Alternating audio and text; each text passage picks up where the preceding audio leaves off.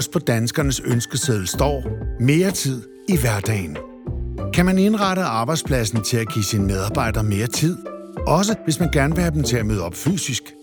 Kan man tiltrække og holde på de dygtigste folk ved at tilbyde dem en nemmere hverdag? Hvem er bedre til at svare på det og meget andet end Danmarks skarpeste livsstilsekspert? Hej Anne, så er vi på farten. Hej Valter. Ja, hvor er det hyggeligt. Fortæl mig lige, jeg ved det jo godt, men øh, nu, er det jo, nu er det jo lyd og ikke billede. Hvor, hvor, hvor er vi henne i verden?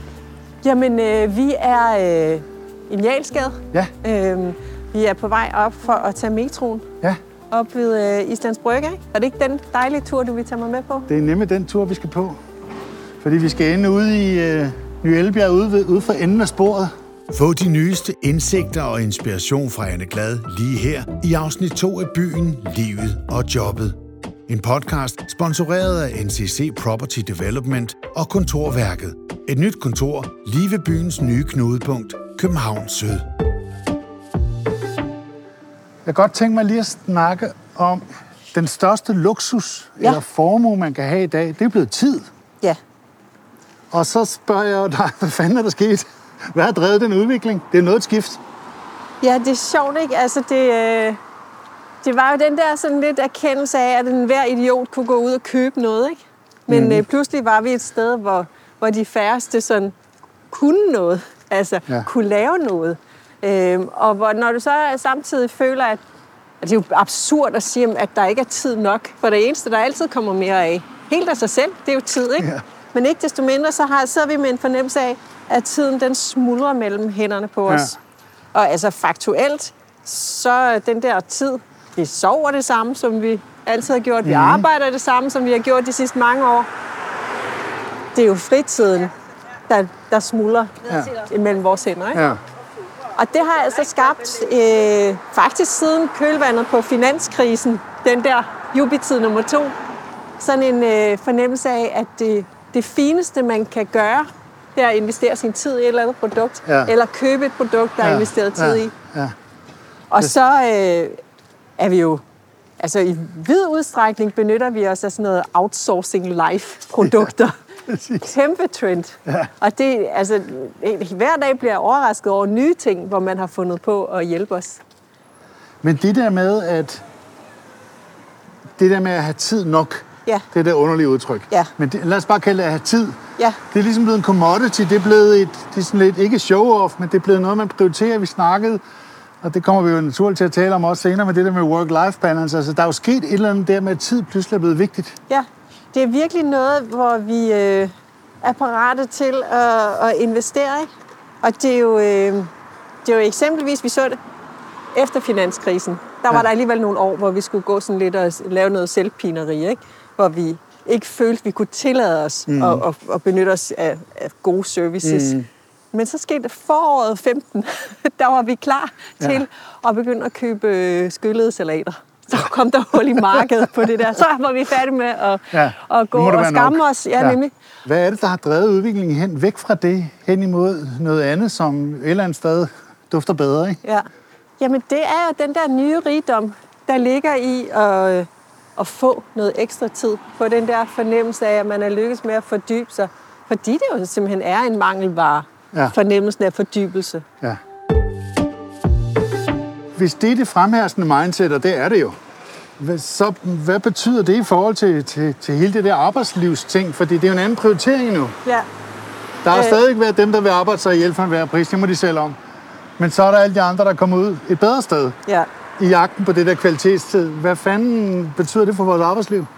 Altså, det, jeg vil sige, der, der oplever jeg egentlig også, at corona var en disruption på den front. Ikke? Ja. Øh, fordi jeg kan huske, i øh, en af de første nedlukningsuger i, i 2020, så var der en kvinde, øh, der fortalte om, at hun havde pendlet fra Lolland nu i 12 år. Hun brugte tre timer om dagen på transport. Ja.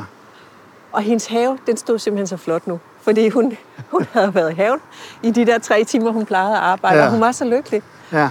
Og, og altså, der kan man jo ikke, det kan man jo ikke spole tilbage. Hun kan jo ikke blive ved med at bruge 15 timer om ugen på transport. Nej, nej. Det er jo sådan et nyt krav, der er installeret i os, at vi bliver nødt til at, øh, at transporttiden, den, er- den, den fylder rigtig meget i ugeregnskabet. Den bliver vi simpelthen nødt til at, at kunne skrue lidt på. Ja. Nu skal vi ud og køre metro. ja det skal så. Hvor meget skal virksomhederne tænke i de her ting? Det skal de i høj grad, for det er deres medarbejderes hverdag. Og to timer på en dag er, altså, kan være det, der er en game changer. Ikke? Når, når virksomheden flytter, øh, når man varsler, at man flytter en, øh, en hovedkvarter, så vil man opleve, at der er en masse medarbejdere, der falder fra. Simpelthen fordi det besværliggør deres, deres hverdag, hvis ikke transportforholdene er i orden. Det skal man tænke rigtig. Det er den tid der, den personlige tid, den skal man virkelig have respekt for. Jeg synes jo ofte, man hører, når man sådan i ens vennekreds og omgangskreds, at hvor man så for eksempel spørger folk, hvorfor har du skiftet arbejde? Og så siger de, det var simpelthen for bøvlet transportmæssigt. Ja, altså det var egentlig ikke fordi, det handlede ikke om, at der ikke var, var, var glæde ved det arbejde, de havde, og der var god karriere og alt muligt. Ja. Men det fungerede simpelthen ikke transportmæssigt. Nej, præcis. Og det handler ikke altid kun om kilometer, det er også en hele den der altså f- netværket, forbindelsen Ja. ja. fra, så skal du med en bus til en metro til en et eller andet. At det var bare, at der var for langt at cykle. Der er jo et eksempel på en øh, stor dansk bank, som havde øh, hovedsæde helt centralt i København, og som så ville øh, have planlagt et nyt domicil et godt stykke uden for byen. Og der har man været nødt til at sadle om og komme tættere ind i centrum af Ja. København igen, fordi der simpelthen var medarbejderflugt. Mm-hmm. Så det er en parameter, man skal, man skal tage med i sine overvejelser. Mm. Det skal kunne rumme meget mere end bare kvadratmeter. Det er i hvert fald forhandlingsparameter i rekrutteringsprocessen, at man kan tilbyde de her ting. Og man har tænkt det fra den anden side af skrivebordet. Men også en, en, en ny, unik situation, hvor at inden man bygger, så kan man faktisk høre, hvad kunne der være ønsker Fuldstændig. fra en fremtidig lejer, så sige, hvis, hvis vi skulle vælge Ja. at have 10.000 kvadratmeter her, så det er det her parametre, de er rigtig vigtige for os Ja. ja. i forhold til at kunne øh, tiltrække medarbejdere. Altså, du er nødt til at starte med adfærdsdesignet, når du skal ændre vaner. Mm. Du er nødt til at gøre det nemt i beslutningsøjeblikket og gøre det rigtige. Mm. Fordi vi er dyr. Og 85 procent af tiden, der tænker vi slet ikke, når vi gør ting. Nå. Så gør vi bare, ligesom vi plejer. Mm. Og der skal virkelig noget til for at flytte folk, eksempelvis fra en bil over i offentlig transport. Mm. Ikke? Men det er jo øh, sådan helt... Øh, det er lige Ja. før, det er sådan lidt guerilla-agtigt næsten. Ja, præcis. Det er sådan en subkultur, som, som vokser frem, og nogen siger, her er så et behov for at gøre noget andet. Mm. Og så bliver det pludselig, eller nogle gange et almens eje, hvis man kan sige det sådan, ikke? Ja, præcis. Og, og jo et forretningsgrundlag. Ikke? Ja. Altså, det er jo sådan, øh, den, sådan en meget smuk tanke om at dele ressourcerne. Mm. At have adgang til ressourcerne, i stedet for, at vi hver især skal have vores egen dims. Det er jo sådan set en gammel tanke i Danmark. Ikke? Mm. Det var først i, i 60'erne, at alle begyndte at skulle eje deres egen bil. Altså, mm. der, landsbyen kunne dele som en traktor eller en plov, eller hvad det var. Ikke? Ja, og vi har en stolt historie med det. Det er fordi, vi har for mange penge, og, og tingene er for billige i forhold til, hvor mange penge danskerne faktisk har. Mm. Men så har vi altså nogle ting igennem mobiltelefonen, den platform, som kan forbinde to mennesker, som ikke kender hinanden, øh, til at de kan dele en bil. Mm. Øh, det, hvis hippierne havde haft iPhone, Jeg elsker det, ikke? jamen så var den her udvikling sket for 40 år Ja, ja, siden. Ikke? præcis. Der har internettet muliggjort noget deling. Ja. Kan man tale om, øh, hvis man for eksempel stiller sig et eller andet centralt sted i, i København en morgen, mm. og står en halv time og kigger på trafikken Ja. med alle dens herligheder. Der kører busser, der kører biler, der kører cykler, der kører ladecykler, der kører løbehjul, der, kører, der er gående, der er, der er alt godt fra havet.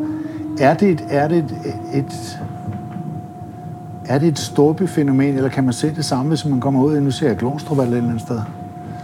Cykelkulturen er stor i, øh, i København, og øh, København er også flere omgange blevet kåret til verdens bedste cykelby. Ikke? Og der er virkelig mange cykelstiskilometer øh, i forhold til bebyggelsestæthed og sådan noget. Mm. Øh, så så det, vi cykler mere i byen, og det giver også mening, fordi 70 procent af os har 0-10 kilometers afstand til vores arbejdsplads. Mm. Så det er i cykelafstand. Det der med at vælge som bygherre eller som udlejer er noget, der skal blive til en arbejdsplads, hvor det fysisk skal ligge. Mm. Hvis vi lige tager det i den kontekst, vi snakker Ja. ja. med transport. Det er jo en kæmpe issue, tænker jeg. Præcis. Uden at jeg skal gøre mig klog på ejendomsmarkedet. Jamen, uden at man skal, som arbejdsgiver skal begynde at rode rave rundt i ens medarbejders privatliv, så skal man forholde sig til de strukturelle udfordringer, de har med at få livet til at hænge sammen. Ikke? Mm. Hvor der er nogle institutioner, hvor man er en ravnemor, hvis man henter efter kl. 16. Øh, der er øh, nogle som begrænsninger i forhold til, hvad man har råd til mm. med, i forhold til at bo. Øh, og der er simpelthen et tidsregnskab, øh, som skal hænge sammen for den enkelte medarbejder. Mm. Og der bliver man nødt til at indtænke øh, transportforholdene i det. Man er også nødt til at skabe plads til, at man kan parkere der, og man kan, kan have sin, øh, sin ladcykel der. Øh, man er nødt til at, tænke at det hele den der sådan vej på arbejde ind i det. Og der er der også mulighed for så at tænke den det scenarie ind, ikke? Kan man så have nogle skift til nogle øh, løbehjul eller nogle, øh, altså nogle company øh, transportmidler fra en eller anden satellit. Ikke? Mm.